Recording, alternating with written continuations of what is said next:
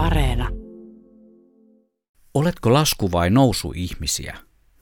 Ei, en nyt puhu siitä toisesta suuresta suomalaisesta suhteesta, suhteestamme alkoholiin.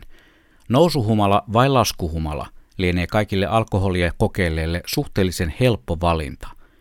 Mikään ei voita kylmän oluen ensipuraisua, loihe aikanaan lausumaan eräs maailmankirjallisuuden merkkihenkilö. Enkä nyt kuolemaksenikaan muista, onko vastaavaa tokaistu laskuhumalan viime ravistuksesta. Nähkääs.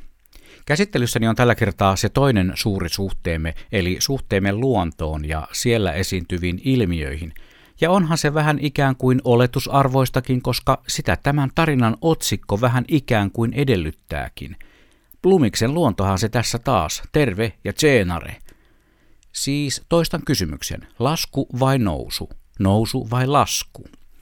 Nokkelimat pokkelimat saattoivat jo arvatakin, että Blumis pakisee tällä kertaa auringosta – en luonnollisesti auringosta käsin, vaan auringosta näin maan matosena sitä pallomme pinnalta tarkkaillen. Auringon nousu- ja laskuajat ovat kautta radiohistorian kuuluneet ennen kaikkea niin sanottujen aamuohjelmien tuntikelloihin.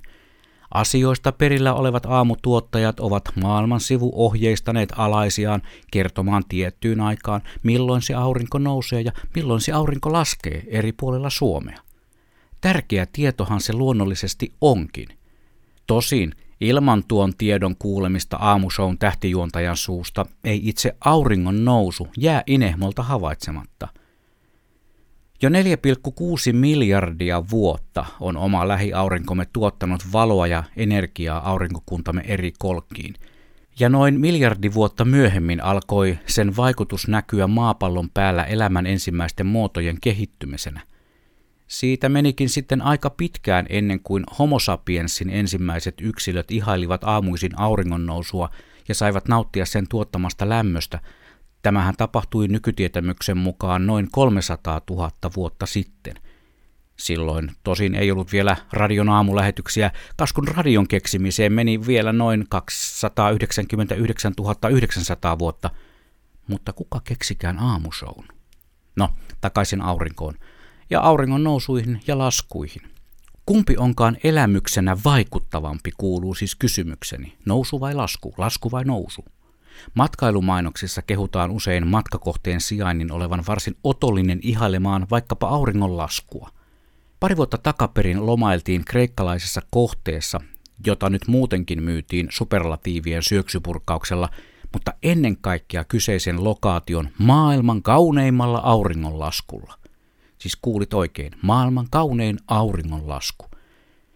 No olihan sitä ihan pakko käydä ihailemassa noin kymmenen tuhannen muun turistin kerran. Ja olihan se hieno.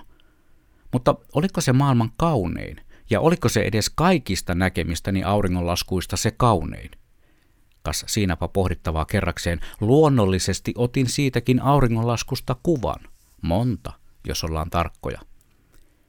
Itä-afrikkalaisella safarilla minut ja matkakumppanini yllätettiin täydellisesti rajaamalla meidät mahdottomalla kiireellä jeepin suorastaan lentäessä savannipolkua pitkin ja kääntyessä yhtäkkiä keskelle puskaa, ja mitä siellä odottikaan.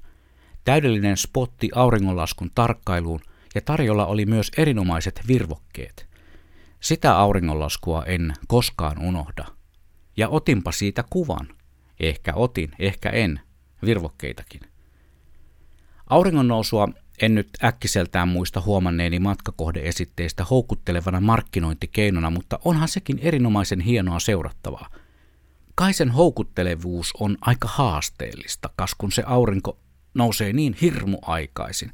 Ja kukapa sitä haluaisi ennen ylösnousua kömpätä pehmeästä hotellisängystä residenssin parvekkeelle sitä maailman kauneinta auringon nousua kyttäämään.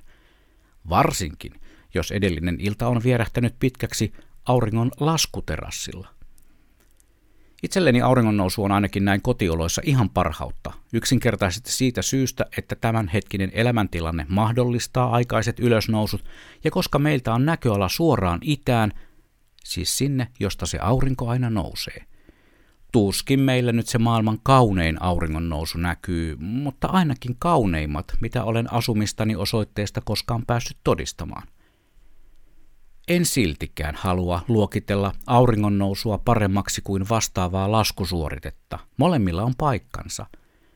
Kokonaan oman juttunsa muodostaa auringon liikkeiden ikuistaminen valokuvaan, sillä, niin kuin kaikki tietävät, mikäli tilanteesta ei ole olemassa kuvaa, ei sitä voi todistettavasti esitellä muille, eikä sitä siis välttämättä ole edes tapahtunut – jos sitä kuvaa ei ole, on ihan turha kehua retostella sillä auringonnousun tai auringonlaskun ylenpalttisella kauneudella. Näytä kuva, kuuluu heti kommentti, jos moiseen kehuskelun syyllistyy.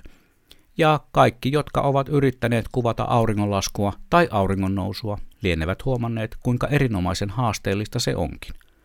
Ja kuten kaikki Blumiksen luontoa ennenkin kuunnelleet tietävät, Aiheeseen liittyvät kuvat ovat nähtävillä Radio Suomen sosiaalisen median kanavilla Facebookissa ja Instagramissa. Tarjolla on ihan tuoreita kuvia auringon nousuista ja jutussakin mainitusta kohteista.